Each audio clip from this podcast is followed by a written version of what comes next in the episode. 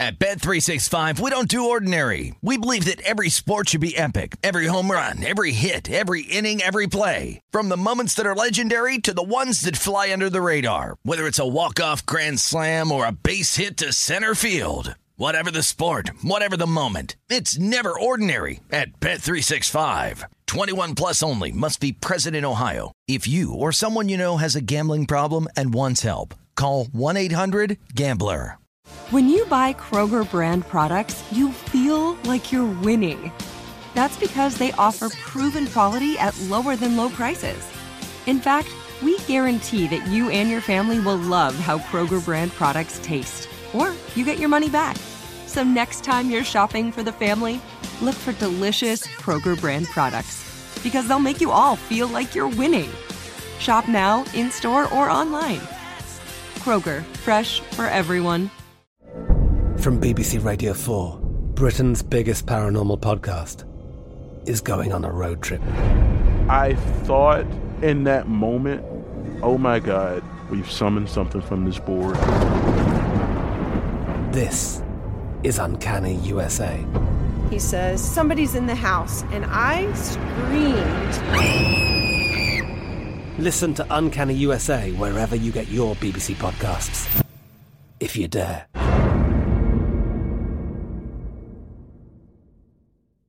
Xfinity has free premium networks for everyone this month, no matter what kind of entertainment you love. Addicted to true crime? Catch killer cases and more spine-tingling shows on A&E Crime Central. Crave adventure? Explore Asian action movies on Hayya. Searching for something extreme? Check out skating, snowboarding, and more on Fuel TV Plus, the global home of action sports. And find crowd-pleasing bops on iHeartRadio's Hit Nation playlist. There's new free shows and movies to love every week. Say free this week in your Xfinity voice remote.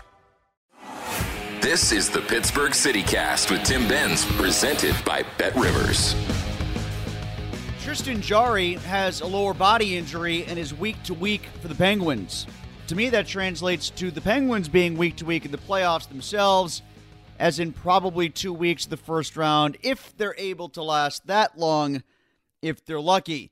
Tim Benz here. This is the Pittsburgh CityCast brought to you by Bet Rivers. Download the app today or go to betrivers.com. How about this number if you're gambling on hockey or thinking about it from VSiN? Favorites in the NHL went 14 and 0 Saturday and had another dice day on Sunday as well, going 6 and 0 as the Sabres won ostensibly as a pick 'em, a slight favorite in some places against the Flyers. There have been a lot of big favorite prices of late in the regular season as it winds down. The playoff chase is on the Western Conference. The Eastern Conference is more or less sewn up with just seeding to be decided. There are six games on the board tonight, three big favorites Flames, Golden Knights, and Hurricanes, and two competitive lines with the Sens and Kraken, Stars, and Canucks. Then there's the Colorado Washington game with Avs at minus 200. The over under is at seven goals there. Haven't seen too many of those so far this season.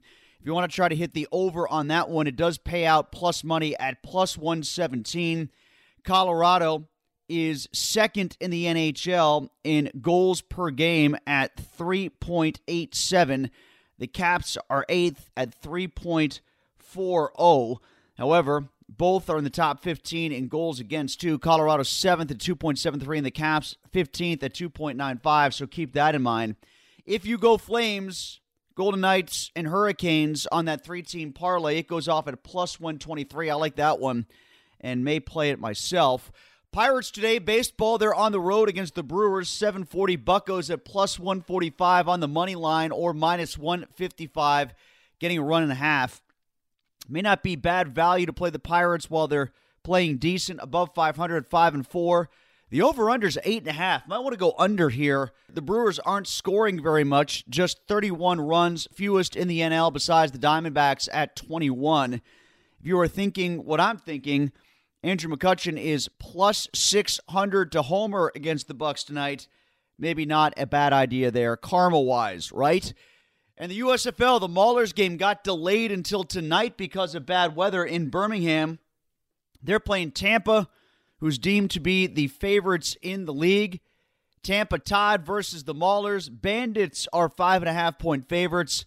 Maulers getting points against Todd Haley. How could I lay off that? Bring the hammer down Maulers. Give me those five and a half, baby. I am in. And I will be keeping an eye on USFL spring football action. Why not?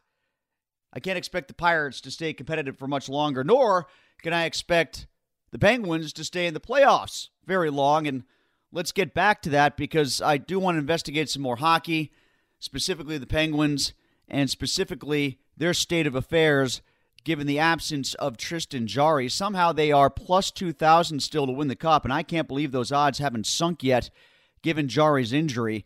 Other playoff teams like the Bruins, Blues, and Caps are all behind the Pens on the odds board, and I'd pick any of them before the Penguins right now with Casey DeSmith in goal.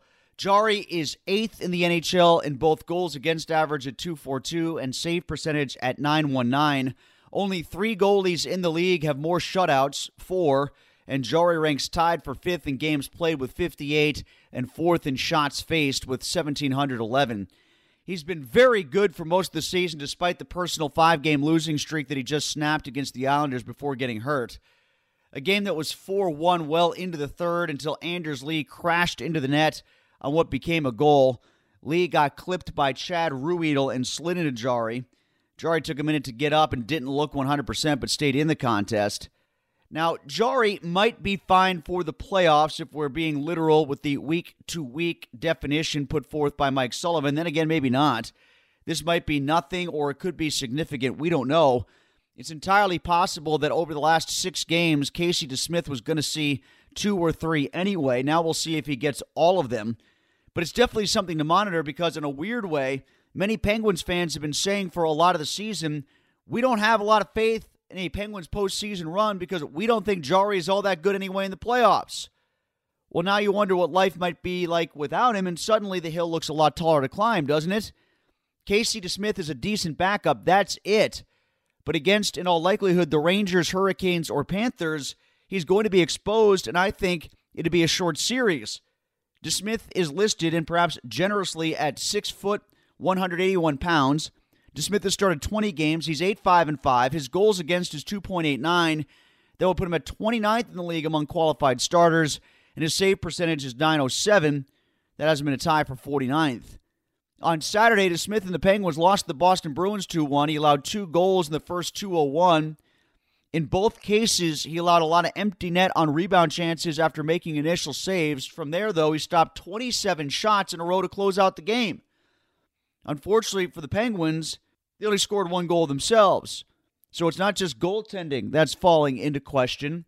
They have now lost nine times in their last 13 outings, and their last win against one of the eight Eastern Conference teams to qualify for the playoffs occurred back on March 13th against the Carolina Hurricanes. Since then, they've dropped five such contests in a row. Now, I had been of the opinion that who the Penguins play between likely the Panthers, Rangers, and Hurricanes, that doesn't matter because they'd be an underdog against whoever they play anyway. I don't think that way anymore. If they finish eighth behind the Bruins and Caps and have to play the Panthers with DeSmith in net, they'll get swept, period. Florida's won 10 in a row. That's a bloodbath. Maybe they could pull off a miracle against Carolina or New York, though. I wouldn't count on it, but maybe they could. Not against Florida. Even worse, if the Pens do go one and done without Jarry between the pipes, and he doesn't get to play in the playoffs at all in this season, all that means is that the questions and concerns about Jarry as a playoff goaltender, they're just going to be extended into next year. If he has a third straight All Star campaign in a row, it won't matter because everybody in Pittsburgh will be saying, yeah, but what about the playoffs? We still don't know about Jarry in the playoffs. And frankly, if Letang, Rust, and Malkin are all gone, maybe it's a moot point because they aren't in the playoff chase. That's a distinct possibility. You can tweet me as always at Tim Benz, PGH. Meanwhile, an interesting story from Gerry Dulac in the Post Gazette on Friday about how the Steelers are thinking in the wake of the tragic death of Dwayne Haskins. In Dulac's words, he says the Steelers will have to add two more quarterbacks before training camp. The likelihood one will be a drafted rookie the other will be a veteran free agent.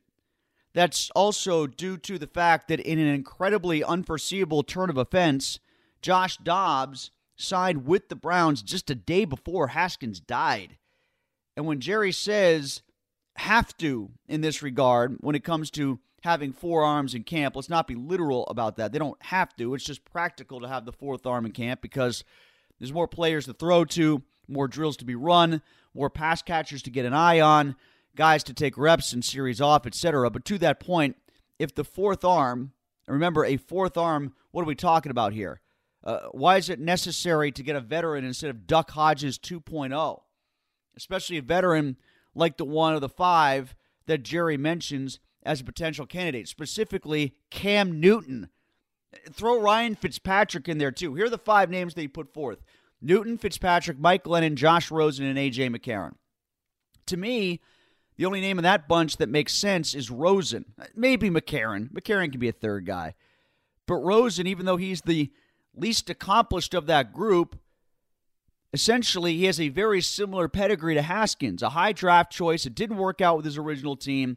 He could be a reclamation project for a similar amount of money, kind of a high ceiling potential home run acquisition without much risk, the same way the Steelers were looking at Haskins when they brought him on board before last season. But again, this just speaks to my argument about the Steelers' strategy of throwing numbers at the quarterback position. That works along the O line, the D line, the secondary. But there's only one quarterback. Only two barely practice especially now with Roethlisberger gone. You know, you're able to work in extra practice time because you always knew that up until Thursday, maybe Ben wasn't going to practice.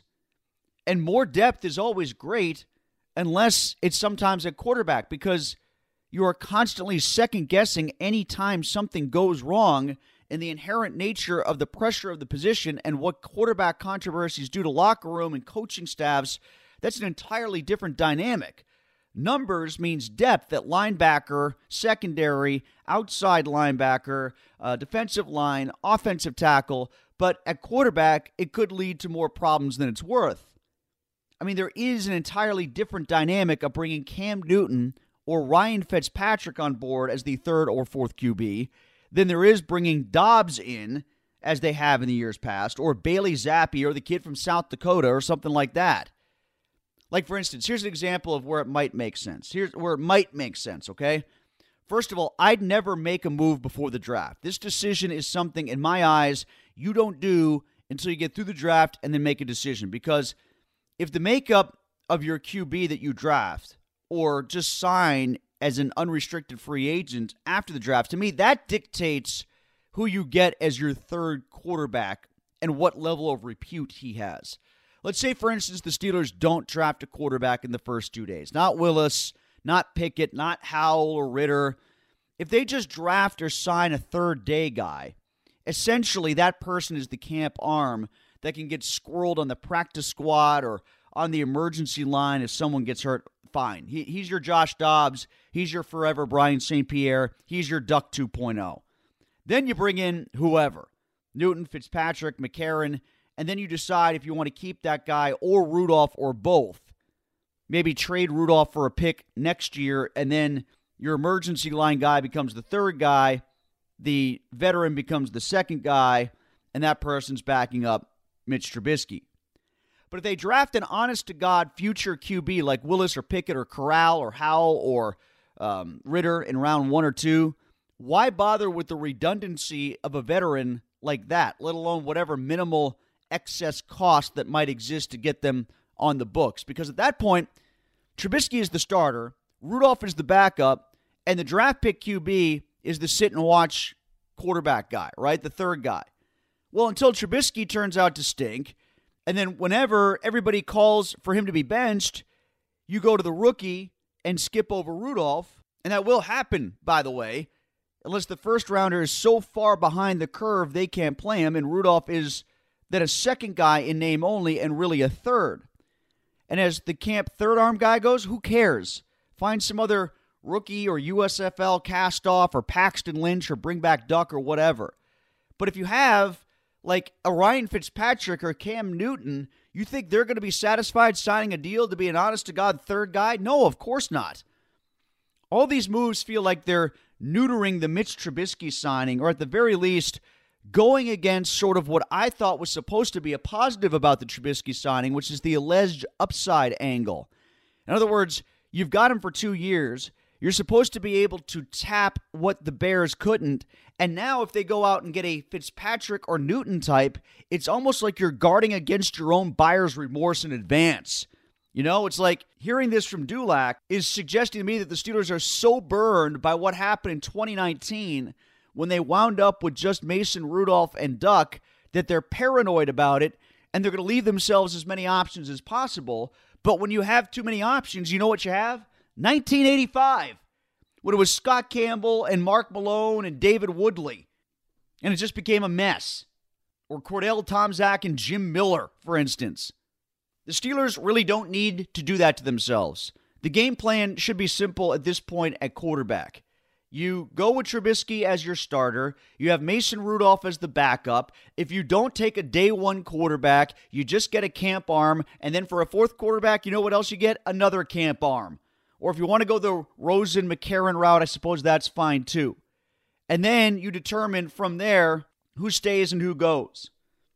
I mean, the best value you're going to get from Rudolph in the trade market night right now is what, like a sixth round pick?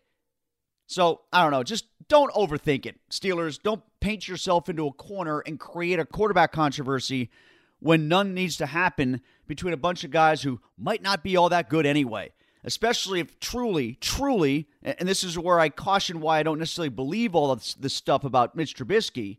If you really do want to cultivate him for the future, you stunt that growth by creating as much competition for him as possible and giving him less room to breathe with any mistake that you might have. Ryan Fitzpatrick or Cam Newton sitting behind him along with Rudolph and maybe a first round pick that does nothing to allow him to spread his wings as the alleged leader of this team and of this locker room. All right. Steelers, by the way, on the futures at plus 7,000 still to win the Super Bowl with the Washington Commanders very few teams behind them uh, of any sort of repute whatsoever. Uh, the Bears, the Panthers, the Jaguars, the Giants, the Seahawks, the Lions, Falcons, Jets, Texans. Let's see, like none of those teams made the playoffs last year. So the Steelers very much right at the cut line after the Eagles at plus 4,000, then a huge drop to them and the Commanders when it comes to the Super Bowl futures odds regarding the Steelers draft odds. The playing position of the Steelers' first drafted player offense minus 129, defense minus 106. I could see why offense is leaning a little bit more in that direction. I'd actually make the odds a little bit more stilted in that direction because I can see them going wide receiver, quarterback, or offensive line. Defense, I could pretty much just see it as safety or defensive lineman the exact playing position of the Steelers' first drafted QB, plus 175 for quarterback. D back is plus 250. Defensive line plus 350. Offensive line 350. And wide receiver plus 500. Tight end, the deepest odds at plus 10,000. Running back at plus 10,000. Yeah, they're not going there. Uh, the first quarterback taken right now, Malik Willis minus 190. Kenny, Kenny Pickett at plus 125. Then Desmond Ridder at 1500, Corral at 1800, and Howell at plus 6000. Yeah, Howell is basically just taking your money and lighting it on fire. Total quarterbacks in the first round over two and a half, minus 278, under two and a half, plus 205. I definitely go with the over there. I think there's at least three that go. Pickett, Willis, somebody else, probably Corral, since there's a lot of split opinions on him. All right, when we come back, we'll talk about all these topics with Mark Madden. It is a Madden Monday here on the Bet Rivers Pittsburgh CityCast, brought to you by Bet Rivers. Download the app today or go to betrivers.com. Bet Rivers Sportsbook is offering new customers a deposit match up to $250 when you sign up today.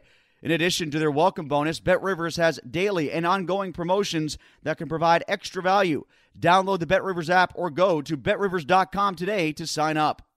Presented by Rivers Casino Pittsburgh, must be 21. Gambling problem? Call 1 800 Gambler.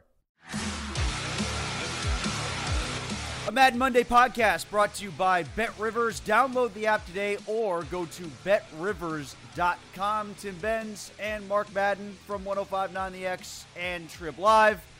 Mark, we'll start right off with hockey and the news that goaltender Tristan Jarry is week to week with what appears to be According to various reports, a foot injury, uh, perhaps a broken foot. Uh, I don't know what you were thinking before this was announced by the Penguins when it came to Jarry's injury, but my impression was uh, they were unlikely to win a first round series as it was with Jarry going in, and I'm all the more dubious now. Well, first off, Tim, I don't do impressions. uh, secondly, um, the, complaining is they should have gone out and got a better backup goalie. And certainly they could have, and, and maybe they should have, but you know, how good would that goalie have been? You're not acquiring Patrick Roy as prime. You're getting somebody closer to Carter Hutton. So uh, I'm not sure who the citizens expected the Penguins to get as a backup. Uh, and of course, the answer is Marc Andre Fleury, who Minnesota got from Chicago for a second round pick. But it, Jarry wasn't hurt then. You, you know what I mean? It, you get Fleury in a deal like that instead of Rakell because you only have so many second round picks to trade. You get Fleury in a deal like that if Jarry's already hurt. But if you would have got Jarry, excuse me, gotten Fleury when Jarry was healthy, mm-hmm. then that gets Jarry looking over his shoulder. In fact, it probably displaces Jarry as the number one goalie, which would have been a bit rough because, you know, he's been in the top 10 in the significant goaltending categories all year.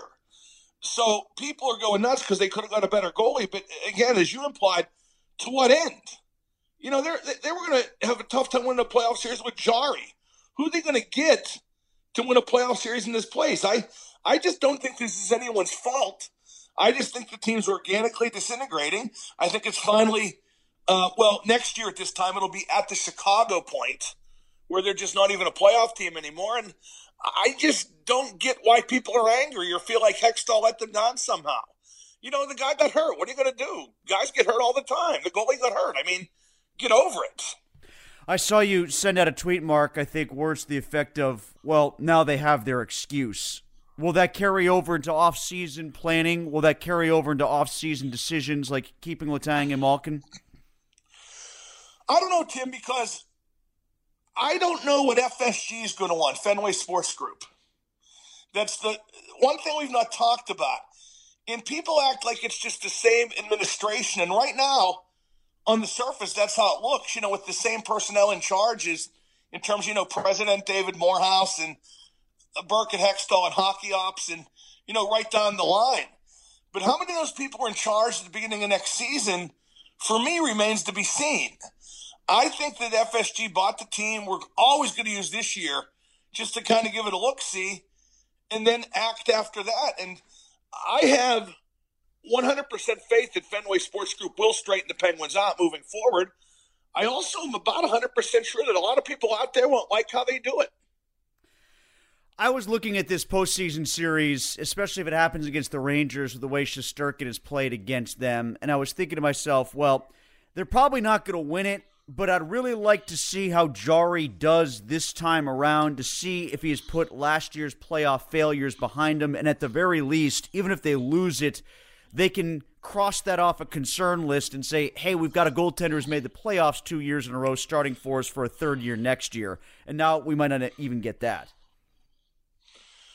Yeah, I, I, I don't think he's going to get a chance to prove himself in the playoffs this year or next year. If you get my drift, I do. Yes.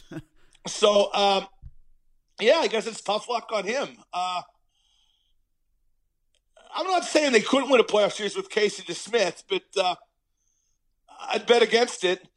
Uh, you know, he's Kenny the Kangaroo. You must be taller than. And boy, the playoffs sure are the big kids' rise, aren't they? By the way, Tim, I don't think Casey DeSmith's a bad goalie. I just think that he's a small goalie and too small. Uh, I think he's okay.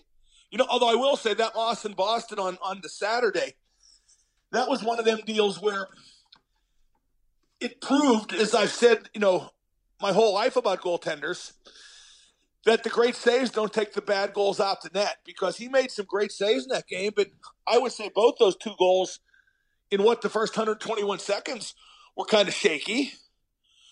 And, you know, they lost two to one. And a loss is a loss is a loss. And Casey Smith lost that game. And take it from someone, Mark, personally, who has had their battles with Kenny the Kangaroo and has not been tall enough to get on those rides many times in my life.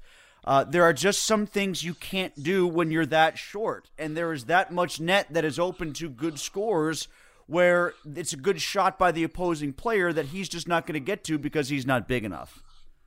Yeah, and it doesn't happen that often. But it's just it, it's a game of inches. I've always said they should make the nets an inch bigger height wise and inch bigger width wise, right? Mm-hmm. To increase scoring. Because you couldn't tell by looking at the net if they did that, right? No, you couldn't. But think about it, Tim. Every shot that would hit the post is a goal then. And that's like a shot or two per game, correct? Yep. Well, Casey DeSmith's an inch too small. Figure it out. Mark, I've greatly enjoyed listening to the podcast that Joe Magnello did about Sidney Crosby in the rookie season, on which you are uh, prominently featured. Have you heard much of it yet? Yeah, it's pretty good. I, haven't heard all of it, but it's pretty good. Yeah, it's very enjoyable, and uh, I'm just about the part now, uh, middle of the Ovechkin chapter. Were there any parts in particular you enjoyed reliving uh, when you were doing that feature? Uh, I, I don't know. I mean, just his rookie season was I mean, he was a relatively wide-eyed kid then, even though you know he'd been in the spotlight since he's like 13, correct? Mm-hmm. And just kind of remembering what an innocent time it was. You know, just the, the restarting of I don't want to say Penguins dynasty because that implies more cups than we've won, even with Mario and Sid. And it's impossible to do better. I think it's impossible to do better than the Penguins did with Sid, Gino, and Letang, that core during a salary cap era. But uh, but yeah, just just you know knowing that that's where it launched. That was the big thing. Getting him and and having an idea it was going to go real good, but wondering how good. And it certainly went real good. We were so immersed in Crosby's arrival, Mark, that I kind of lost track of one thing he pointed out during the podcast, which was, boy, there's a lot of other stuff that happened that year. Coming out of the lockout, Ovechkin gets inserted into the league too. They change coaches midseason. They had all those veterans on the team that they eventually shed themselves of, and the locker room changed dramatically. A lot did go on that first year for all of a sudden them to turn around and make the playoffs the next year to start this 16 year run. Well, yeah, and it, you know it, it's worth noting that because of the lockout and because Ovechkin's entree got delayed by a year, that cost Sid Rookie of the Year. Exactly. Yes. Because Sid would have won Rookie of the Year for sure had he and Ovechkin debuted in different years. And quite honestly, I thought Sid should have won it that year anyway. I thought he was the better player, but that was the start of a long tradition of screwing Sid when it came to things you vote on. To that point, Mark, about the run of success since 07, does the streak end this year at 16, do you think? Oh, that's impossible to say, Tim, until you see what happens and doesn't happen in free agency. Who they retain, who leaves, who they get from outside it's just impossible to predict. And, you know, like, again, I don't know the approach that Fenway Sports Group is going to take. It was brought up when I was in for you on your show last week that one caller in particular kind of brought up, what do you do with Letang and Malkin? Do you keep them both or not? And my response was, well, if you don't keep both of them, especially if they were to lose in the first round, it's not all doom and gloom because that's a lot of money freed up that you can go out and get other players with to refurbish the team. Yeah, but it would take a while for that to set in. And I, I, uh, re, going back to the Sid podcast, that first year when Sid came in, they signed like you know Sergei Gonchar, Ziggy Palffy. They spent some money in free agency, but Gonch was a failure at the beginning. People forget yeah. that until he until he settled in, became a great part of a Stanley Cup winner. And Ziggy, he went off to get married, never came back. That happens in real that happens in real life a lot, Tim, but not hockey all the time.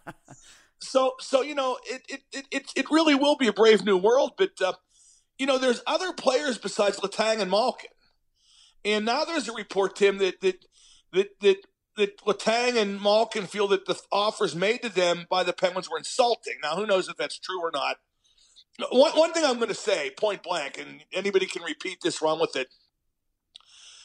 Uh, the agents for those guys talk a lot especially Gino's agent. Uh, that's Pat Brisson and J.P. Barry. And J.P. Barry is in everyone's ear trying to get the Gino side of the story out there. So, you know, who knows what's true and what isn't. I do know it's skewed uh, to Evgeny Malkin in this particular instance. But uh, let's say those offers are real and those guys do feel insulted. I have some advice for them. If you're a pending free agent and the team you're on makes you an offer you find insulting, they're telling you they don't want you. I don't know if they think that they ex- they should expect more because it's new management and they don't understand their value. But based especially on the way Malkin has played up and down, I don't think you should be expecting all that much more. Team needs changed up, Tim. If it loses in the first round again, no matter if the goalie's available or not, the team needs changed up. And um, you know, and one thing about Fenway Sports Group, I'm not sure they're going to listen to what the captain thinks very much. Do they care about the captain's state of happiness? I think they may go to Sidney Crosby. What can we do to, you know, make this good for you? I don't think they're going to say to Sidney Crosby, who should we keep? What about this year's team, Mark? Back to them. Aside from the goaltending, what are the biggest concerns that you see right now? Everything. Not a very good team. Mm-hmm. And it's getting worse as the playoffs approach. I tend to agree. I mean, I said this on the podcast last week. I said it a couple times this week on the air. I, I don't know if I can't find another team in the East that the rest of the East looks at and would rather play than them. I guess maybe Washington because of their goaltending, but Washington's playing better largely than the Penguins have been. Well, yeah, the Penguins are, are hitting the the trifecta of doom. Their goaltender's hurt, they're playing worse, and they're an older team. Nothing about the way things are going indicates they could rally and win a playoff series, although I don't think that's impossible either. Nor do I think it's impossible that Casey DeSmith wins the playoff series. I mean, I think he actually played pretty good at Boston, except for the two bad goals, which is a ridiculous statement. Mark, let's get to football. Uh, the report coming out from Gerry Dulac, who said that the Steelers are very much fixing on trying to bring in at least one more veteran, even if they do draft or acquire in free agency a rookie at that position. That doesn't make a hell of a lot of sense to me, depending on which veteran it is. Some of the names he threw out, like Cam Newton, Mike Glennon, uh, Ryan Fitzpatrick, Josh Rosen, AJ McCarron. You know, uh, McCarron, I get he could be a third guy. Rosen, I think they might see in him the same thing, the same notion that they saw in Dwayne Haskins, a guy who didn't make it with his first team that has first round talent. Squirrel him away as the third QB. Okay. But, I mean, it just feels like they're trying to throw numbers at the quarterback situation when I don't think that's the answer. No, they don't need another quarterback, especially if they draft a rookie. You know, like even if you don't draft a rookie, you got uh, Trubisky and Rudolph, and just get some schmucko at the last minute to be your number three. That's the way I look at it, and I know. Yeah, I mean, Fitz, Fitzpatrick or Fitzgerald or Fitzmeister or whatever the frig that old bastard's name is. I mean, he's not going to come cheap. That's the other thing. Even if it's not expensive, it's more expensive than what would have been the equivalent of Josh Dobbs. And I know it was just bad luck that they couldn't keep Dobbs because he happened to sign coincidentally the day before Dwayne Haskins was killed. They can't do anything about that, but they can get themselves another Josh Dobbs who managed to stay around here for like four or five years. And by the way, I can't believe Josh Dobbs even wants to be a quarterback like a, a, practice squad guy, a borderline guy for chump change money when he could be a rocket scientist. More, more to the point, if he's married, I can't believe his wife or significant other would be into that either. Why are you fooling around with this football? you could make a lot of money with that Stanford crap. How about the uh, Baker Mayfield podcast video, Mark? Would you? How did you interpret his reaction and the way that things have gone with the Browns from from his point of view? Oh, I didn't see that. What happened? Oh, he was just sitting on the couch, sort of bemoaning the fact that he's had four coaches in four years and a bunch of different coordinators, and said he felt disrespected because they told him one thing and then did another, i.e., going out to get Deshaun Watson. And the whole time, his dog is doing goofy things on the couch next to him, and no one was really listening to him because the dog stole the show. I feel Baker Mayfield's been horribly hard done by by the Browns. I think that he gave them stability to position for the first time that the franchise re-entered the NFL in 1999, and he played hurt last year and sacrificed for the team. I, I just think they screwed him. That's not to say that I think Deshaun Watson's not a superior quarterback, because I think certainly that potential's there. But I, I just, I just don't get the whole scenario. I think they should have stuck with Mayfield. What about him if he becomes available? Should the Steelers look at him? No, let's not go crazy. no, I, I mean, like, I, I think he's good, but I I think he was better there than he'll be anywhere else. I think he kind of fit there. Because he was naturally drafted by them and did things that nobody else had in the city for a long He, time. he was their guy. He was their leader. I just think it should have stayed like it was. Mark, the uh, Pirates are a game over 500. We should end the season right now, shouldn't we? I don't think we should have ever started the season. I want to caution people. Let's remember they were 12 and 11 last year and lost over 100. So let's keep that perspective in mind. Yeah, like like Chuck Tanner always said, you're going to win 54 and lose 54. It's the other 54 that make or break you. So you know, I mean, I mean, Tim, they literally win games. I look at the box score, and a guy hit a home run that I've never heard of. There's a lot of that. There's a ton of that. Now they did keep Brian Hayes. They signed him to that contract, eight years, seventy million. They avoided the arbitration thing with Reynolds. But Mark, the analogy I keep using, and I'll use it again here on the podcast, is it's like the Seinfeld episode. It's not the taking of the reservation, it's the holding of the reservation. They can sign these guys, but let's also not act like there's part of them that's thinking, hey, you know what? If we fix a price point, maybe in a way that makes them more valuable in a trade, they could be thinking like that very much. Now, here's another thing about Ke'Bryan Hayes, too. He's making a lot more money than anybody else in the team, right? Correct, yes. And he's he's younger than most guys in the team, correct? Uh, yeah, not a ton because they have so many young guys. Those those that are older though, are roughly his age, are also journeymen that have bounced around from team to team. Well, yeah. So he, but he's he's he's by no means a cagey veteran, correct? No, he's not. No. Now on the road, is he expected to like take the gang out for dinner once per trip now? I don't know. I don't know how that works. And if he did that, would that be seen as condescending? Oh, look at the rich guy being a big deal. I guess he's in a no-win situation with his seventy million dollars. I'd like to be in that no-win situation. I'd say to those guys, "You suck. Go to McDonald's, Triple A geeks." That's another thing I learned from the podcast is that they snuck Sidney Crosby out and into bars when he was 18. I had no idea they did such nefarious things to the Penguins. Yeah, I had a pretty good idea that happened, Tim. Mark, uh, last thing, are you watching any of the USFL? No. I saw they got 3.5 million on their simulcast for the first viewing. Is that good? I don't know. I couldn't tell. I am like, what's the comp there? That sounds pretty good. It is two networks, so you have to kind of consider that. But at the same well, and we shouldn't forget too that those spring football leagues, they often start out with a big viewership, and it fades like crazy. Yes, that's right. There's always a pop at the beginning, and then a real, real, real decline in fast. Yes. Yeah, like when Vince McMahon had the original XFL, the first two weeks were great, huge, and then it just went straight to hell because the bottom line is it's not very good football, and people figured that out. Uh, Mark, I have good news. I have caught all the way up and seen all the way through the end of Succession. I never saw the twist coming with the mother screwing the kids at the end. Well, yeah, and um, and Tom screwing his wife. Right, exactly, by telling the mom. Yeah, right. So that was that was a genius finish, especially when Tom and Greg came in and kind of, kind of, kind of slow played what happened. Now you also watching uh, the next episodes of uh, Better Call Saul. Debut. Oh, don't give nothing away, Tim. Don't Oh, give nothing away. I will say though, I watched the last four episodes of Breaking Bad last night. Oh, during the marathon. Yeah, during the marathon, I happened to be home and watched the last four episodes, and uh, that is some of the best TV ever done. It is. I really did love the ending. I love the beginning. I said this the other day to somebody that for as much as I love that series, I don't rewatch it often. Very many episodes. Like I've seen the first episode a couple times over. I've seen the last two a couple of times over, but it's hard for me to reinvest watching a bunch in a row.